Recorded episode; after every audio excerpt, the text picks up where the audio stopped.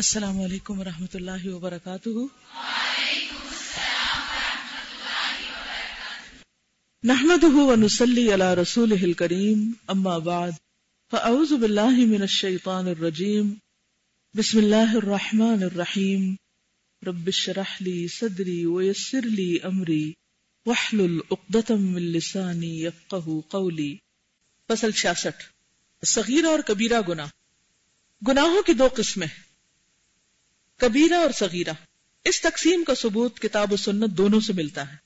اور صحابہ تابعین اور تابعین کے بعد ائمہ کا اس پر اجماع ہو چکا ہے۔ قرآن حکیم میں اللہ تعالیٰ کا ارشاد ہے۔ ان تجتنبوا كبائر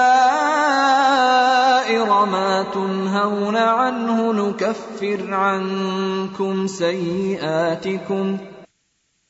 اگر تم ممنوع کبیرہ گناہوں سے بچتے رہو گے تو چھوٹے گناہ ہم تم سے ساقت کر دیں گے معاف کر دیں گے۔ اور ارشاد ہے الذين يجتنبون كبائر والفواحش اللمم. یہ وہی لوگ ہیں جو کبیرہ گناہوں سے اور بے حیائی کی باتوں سے بچتے ہیں سوائے صغیرہ گناہوں کے یعنی اس میں کوئی نہ کوئی کسی نہ کسی طرح مبتلا ہو ہی جاتا ہے۔ رسول اللہ صلی اللہ علیہ وسلم سے مروی ہے، الصلوات الخمس والجمعة الى الجمعة، ورمضان الى رمضان مکفرات لما بینہن اذا اجتنبت الكبائر۔ صحیح مسلم۔ پانچ وقت کی نمازیں اور ایک جمعہ اگلے جمعے تک اور ایک رمضان اگلے رمضان تک درمیانی عرصے کے گناہوں کا کفارہ کر دیتا ہے۔ بشرتے کہ تم کبیرہ گناہوں سے بچتے رہو۔ کفارہ کرنے والے اعمال تین درجے کے ہیں۔ یعنی کون کون سے کام ایسے ہیں جن سے گناہوں کا کفارہ ہوتا رہتا ہے؟ جاننا چاہیں گے؟ وہ کیوں؟ تاکہ ہمارے گناہ صاف ہو جائیں ہم سے۔ اول، یہ کہ کفارہ کرنے والے اعمال ضعیف اور کمزور ہوں، چھوٹے چھوٹے ہوں۔ ان اعمال میں اخلاص کم ہو یا ان اعمال کے حقوق اور متعلقات کما حق پورے نہ کیے جائیں۔ یعنی یا تو گناہ ہے ہی چھوٹا، یا پھر یہ کہ نیکی کا حق ادا نہیں کیا ایکسلنس کے لیول پہ کام نہیں کیا، یا پھر کسی بھی کام کا پورا حق نہیں دیا، تو وہ پھر جو حق میں کمی رہ جاتی ہے، وہ پھر صغیرہ میں آ جاتی ہے۔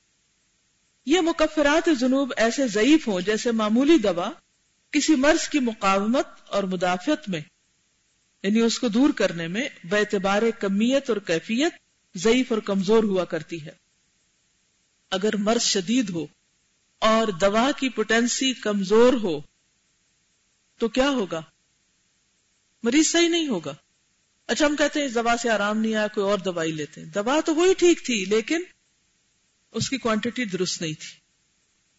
آپ لے رہے تھے ہنڈریڈ ایم جی اور آپ کو چاہیے تھی تھاؤزینڈ ایم جی تو آپ کو فائدہ نہیں ہوا۔ اسی طرح بعض اوقات آپ کہتے ہیں میں نے دو اینٹی بایوٹک کے کورس کر لیے، لیکن فائدہ نہیں ہوا۔ کیونکہ آپ کے اندر کے جو جراثیم تھے، وہ لی جانے والی دوائی کے مقابلے میں زیادہ اسٹرانگ تھے۔ مذکورہ والا خامیوں کی وجہ سے کفارہ کرنے والے اعمال گناہوں کے کفارے سے قاصر رہتے ہیں۔ اگر اعمال کمزور ہیں اور گناہ جو کیے ہیں، چاہے وہ صغیرہ ہیں لیکن ذرا ان کے مقابلے میں سخت ہے تو پھر نہیں کفارہ ہوتا۔ اسی لیے کبیرہ گناہوں کا کفارہ، توبہ، استغفار اور مزید اس پہ نیک عمل کرنے سے ہوتا ہے۔ اس کے لیے ایکسپیشن چاہیے ہوتی ہے۔ دوم یہ کہ کفارہ میں جو اعمال پیش کیے جا رہے ہوں، وہ اس قدر طاقتور اور وزنی نہیں جو کبار کی مقاومت اور مقابلہ کر سکے یہ صرف سغیر ہی کی مقاومت کر سکتے ہیں۔ یعنی بعض اوقات ہم نیک کام کرتے ہیں۔ قرآن مجید میں آتا نا، ان الحسنات یدھبن سیات نیکیاں برائیوں کو دھو ڈالتی لیکن اگر نیکیاں تو ہو کمزور اور برائیاں ہوں، طاقتور، تو کیا کفارہ ہو جائے گا؟ وہ اس کو لے جائیں گی؟ نہیں۔ اسی لیے آپ دیکھیں کہ رمضان سے رمضان، کیونکہ رمضان میں کیا ہوتا ہے؟ ہماری نیکیوں میں اضافے کے ساتھ ساتھ طاقت اور اس کی کمیت کے ساتھ کیفیت بڑھتی ہے۔ یہ دو لفظ آپ نے پیچھے پڑے کمیت کا مطلب ہوتا ہے کوانٹٹی اور کیفیت کوالٹی یعنی صرف نیکیوں کی کوانٹٹی نہیں زیادہ ہوتی، بلکہ ان کی کوالٹی بھی روزے کی حالت میں بہتر ہو جاتی۔ اس لیے وہ سال بھر میں جو چھوٹے چھوٹے گناہ ہوتے ہیں، ان کو واش آؤٹ کر دیتے ہیں۔ سمجھ آ گئی بات؟ لیکن اگر رمضان میں بھی ڈھیلے ڈالے روزے رکھے اور تراویاں بھی بس ایسی بے دھیانی میں پڑی یعنی کوئی عمل کیے مگر ان کے اندر کوئی جان نہیں، بے روح سے کام ہے۔ لیکن گناہ بڑے شوق سے کیے ہوئے تو پھر کیا ہوگا؟ بیلنس نہیں ہوگا۔ سوم یہ کہ ان اعمال کی قوت ایسی ہے جو سغیر کی مقاومت کر سکتے ہیں اور کچھ کبائر کی مقاومت بھی ان سے ہو سکتی یعنی اسٹرانگ ہونے کیا تو اس سے کیا ہوگا؟ وہ سگیرہ گناہوں کو کھا جائیں گی اور پھر کچھ کبیرہ کو بھی دور کر دیں گی۔ یہ تین قسم کے اعمال گناہوں کے کفارے میں پیش کیے جائیں تو کبائر کی مقاومت اور کفارہ ناممکن ہے۔ کیا مطلب؟ اگر یہ اعمال کبیرہ گناہوں کو دھونے کے لیے استعمال کیے جائیں یعنی یہ نہیں کیا تو کیا کہتے ہیں؟ صرف اس سے کفارہ نہیں ہوگا۔ ان ہر سے گانا اعمال مکفرہ پر غور و تعمل کریں یعنی جو اعمال کفارہ کرتے ان پہ غور کریں۔ تو انشاءاللہ بہت سے اشکالات رفع ہو جائیں گے اور مسئلہ بالکل واضح ہو جائے گا۔ کبائر کے متعلق صحیح بخاری میں مروی ہے کہ حضرت صلی اللہ علیہ وسلم نے ارشاد فرمایا اللہ انبئکم اکبر الکبائر؟ کیا میں تمہیں سب سے بڑے گناہ نہ بتلاؤں؟ صحابہ نے عرض کیا، کیوں نہیں؟ ضرور بتلائیے۔ تو آپ نے فرمایا، الاشراک باللہ، وہ اقوق الوالدین، وہ شہادت الزور۔ صحیح بخاری؟ اللہ تعالی کے ساتھ کسی کو شریک گردانا، والدین کو تکلیف پہنچانا اور جھوٹی گواہی دینا، یہ کیا ہے؟ کبیرہ گنا بہت سخت قسم کے گناہ۔ اب ان کا کفارہ کیسے ہوگا؟ چھوٹی موٹی نیکیوں سے؟ نہیں۔ صحیح بخاری میں مربی ہے، اجتنب السب الموبقات، سات بڑے گناہوں سے اجتناب کرتے رہو جو ہلاک کرنے والے موبق ہلاک کرنے والے وہ سات گناہ کون کون سے ہیں؟ آپ نے فرمایا، الاشراک باللہ والسحر وقتل النفس التي حرم الله الا بالحق واكل مال اليتيم واكل الربا والتولي يوم الزحف وقذف المحصنات الغافلات المؤمنات۔ صحیح بخاری۔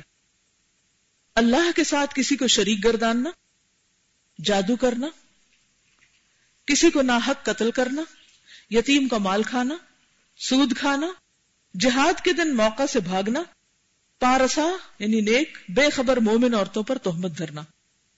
کسی نے رسول اللہ صلی اللہ علیہ وسلم سے دریافت کیا کہ ان اللہ بڑے سے بڑا گناہ کون سا ہے؟ آپ نے جواب دیا ندن وہ خلقک۔ تم کسی کو اللہ کی مثل و مانند گردانو۔ حالانکہ تمہیں اللہ نے پیدا کیا ہے یعنی شرک۔ دریافت کیا گیا، اس کے بعد کون سا گناہ ہے؟ آپ نے فرمایا انتق تو لو ولدک۔ یہ والد نہیں ہے، ولدک۔ مخافتن ایت معک صحیح بخاری۔ اپنے لڑکے کو تم اس خوف سے قتل کر دو کہ وہ تمہارے ساتھ بیٹھ کے کھائے گا۔ دریافت کیا گیا، اس کے بعد کون سا گنا آپ نے فرمایا انتظنی بحلیل تجارک کہ تم اپنی پڑوسی کی عورت سے زنا کاری کرو۔ اللہ تعالیٰ نے قرآن حکیم میں ان احادیث کی تصدیق فرمائی ہے۔ والذين لا يدعون مع الله إلها آخر ولا يقتلون النفس التي حرم الله إلا بالحق ولا يزنون۔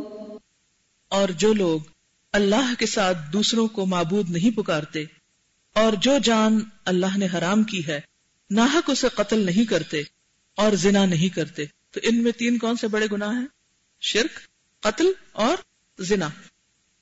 کبائر یعنی کبیرہ گناہوں کی تعداد کے متعلق صحابہ، تابعین۔ تابعین کون ہوتے ہیں؟ صحابہ کے بعد کی جنریشن میں جو صحابہ کو فالو کر رہے ہیں۔ ائمہ سلف اور بزرگان دین میں بہت اختلاف ہے۔ بعض کبائر کو محصور اور محدود مانتے، بعض کے نزدیک لمیٹڈ نمبر ہے ان کا۔ کاؤنٹڈ ہے اور بعض محصور اور محدود نہیں۔ بعض کہتے نہیں، ان کی تعداد نہیں معلوم۔ جو لوگ محصور اور محدود مانتے ہیں، ان میں بھی تعداد کے لحاظ سے اختلاف ہے۔ حضرت عبداللہ بن مسعود فرماتے ہیں کہ کبیرہ گناہ چار ہیں۔ حضرت عبداللہ بن عمر فرماتے ہیں کبیرہ گناہ سات ہے اور ان کی دلیل کیا ہے؟ یہی احادیث۔ اب آپ اختلاف کی وجہ دیکھ رہے ہیں؟ کیا وجہ ایک نے ایک حدیث کے اوپر اپنی بات کو رکھا، دوسرے نے دوسری پر، تو دونوں میں اختلاف ہو گیا۔ اب ہم بعد کے لوگ کہتے ہیں، ہم کس بات کو مانو وہ تو آپس میں اختلاف کرتے ہیں۔ نہیں بھائی، ہر ایک کے پاس اپنی دلیل ہے۔ ضروری نہیں کہ ایک کی دلیل ٹھیک ہو، لیکن یہ بھی نہیں کہ اس کی بالکل ہی غلط ہو۔ حضرت عبداللہ بن امر ابن الاس فرماتے ہیں کہ کبیرہ گنا نو ہے بعض کہتے ہیں گیارہ ہیں اور بعض ستر۔ ابو طالب مکی کہتے ہیں کہ اقوال صحابہ سے جو کبائر میں نے جمع کیے ہیں وہ یہ ہیں۔ اور یہ بڑی دلچسپ بات ہے جو انہوں نے تقسیم کی۔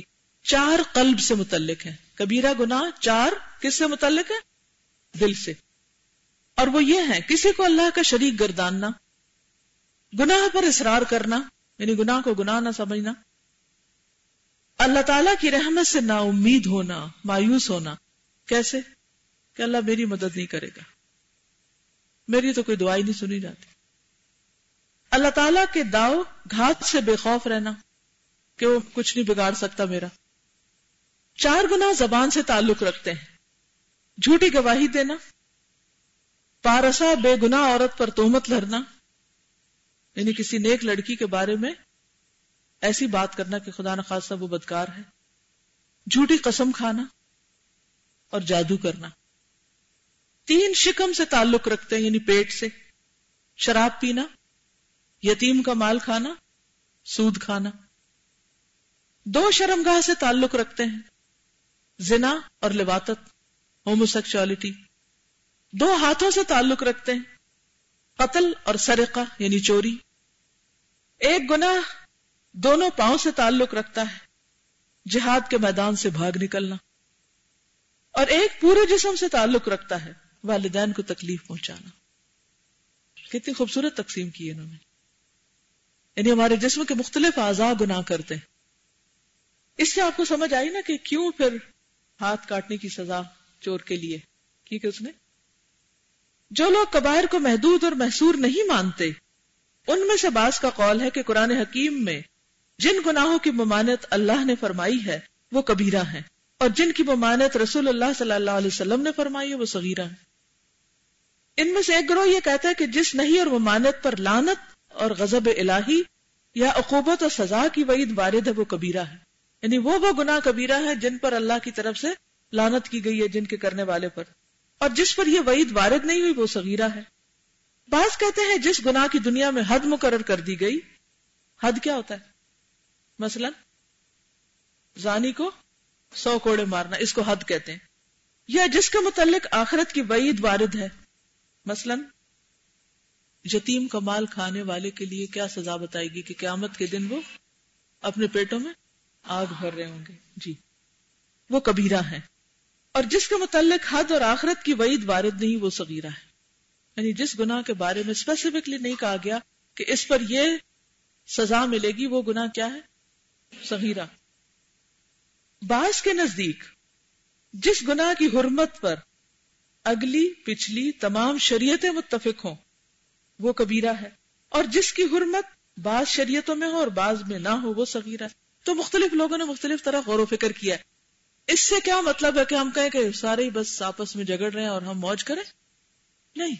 جو ہم پہلے بات کر رہے تھے نا، جو مذاکرہ جو ہوتا ہے، اس سے انسان کے اندر وسط آتی۔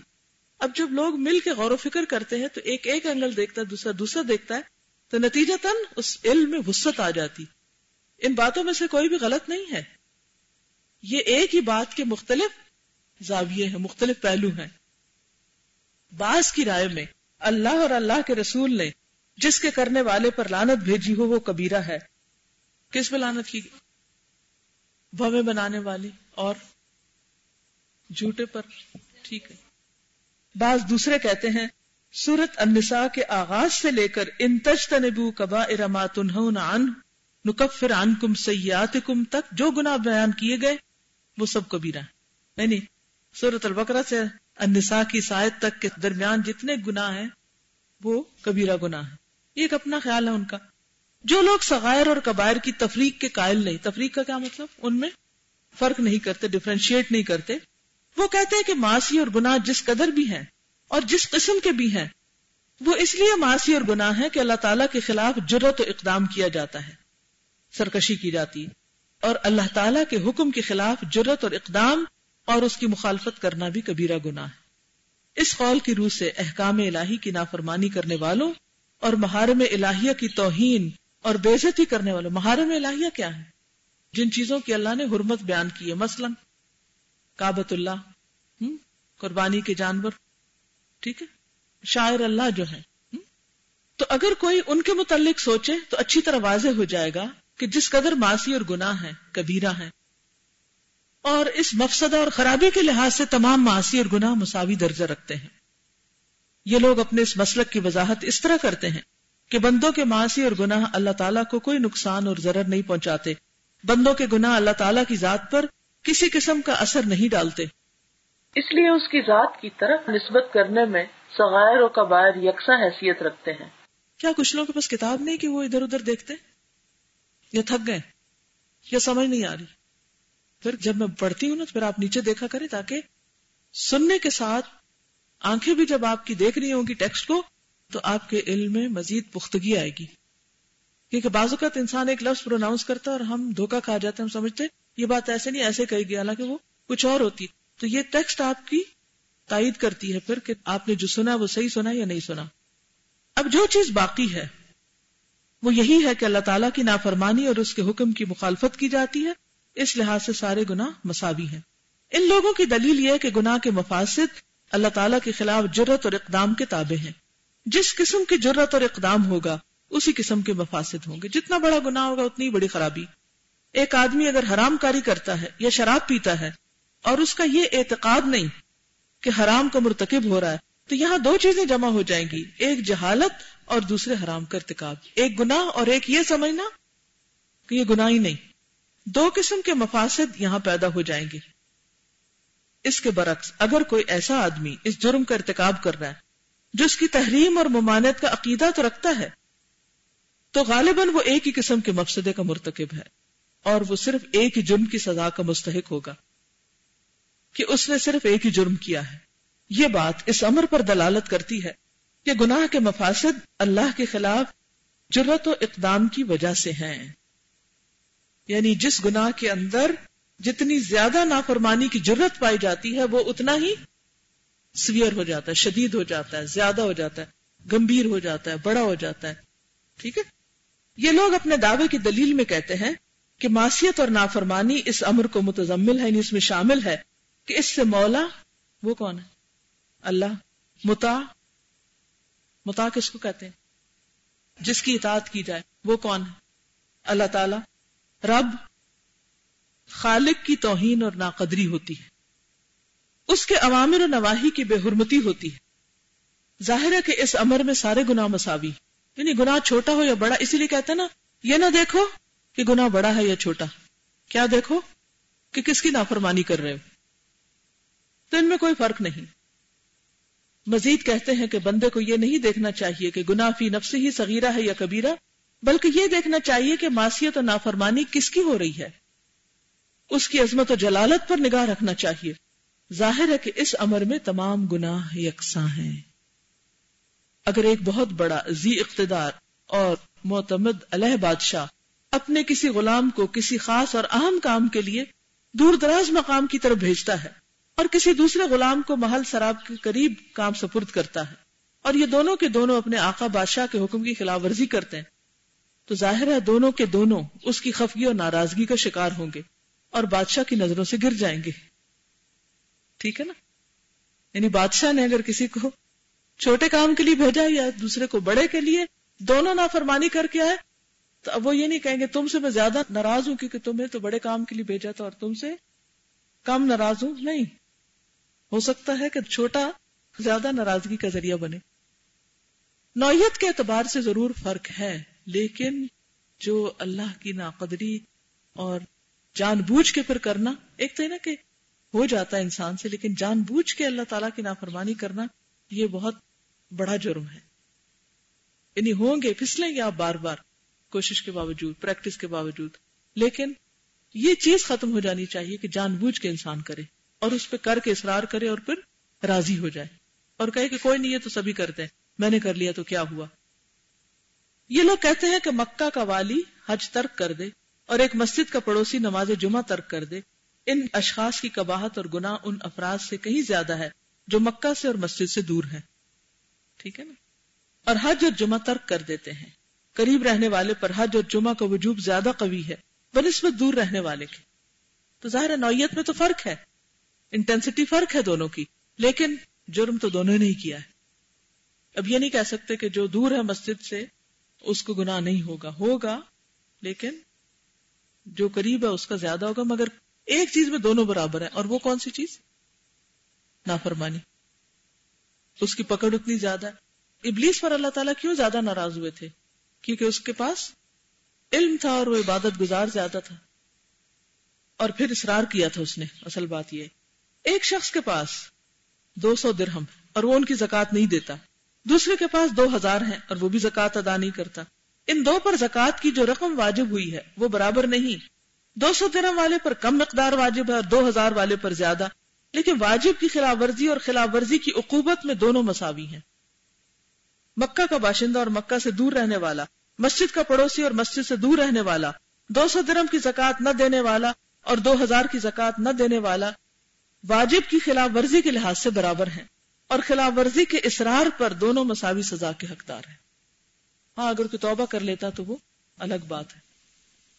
بازو کا ہم کہتے ہیں نا، ہماری تو مجبوری ہے ایسا کرنا۔ اس لیے ہم یہ کر رہے ہیں۔ تو وہ مجبوری ہم خود ہی بنا لیتے ہیں۔ سبحانک اللہم و بحمدک، نشہد اللہ الہ الا انت، نستغفرک و نتوب الیک۔ السلام علیکم و رحمۃ اللہ وبرکاتہ۔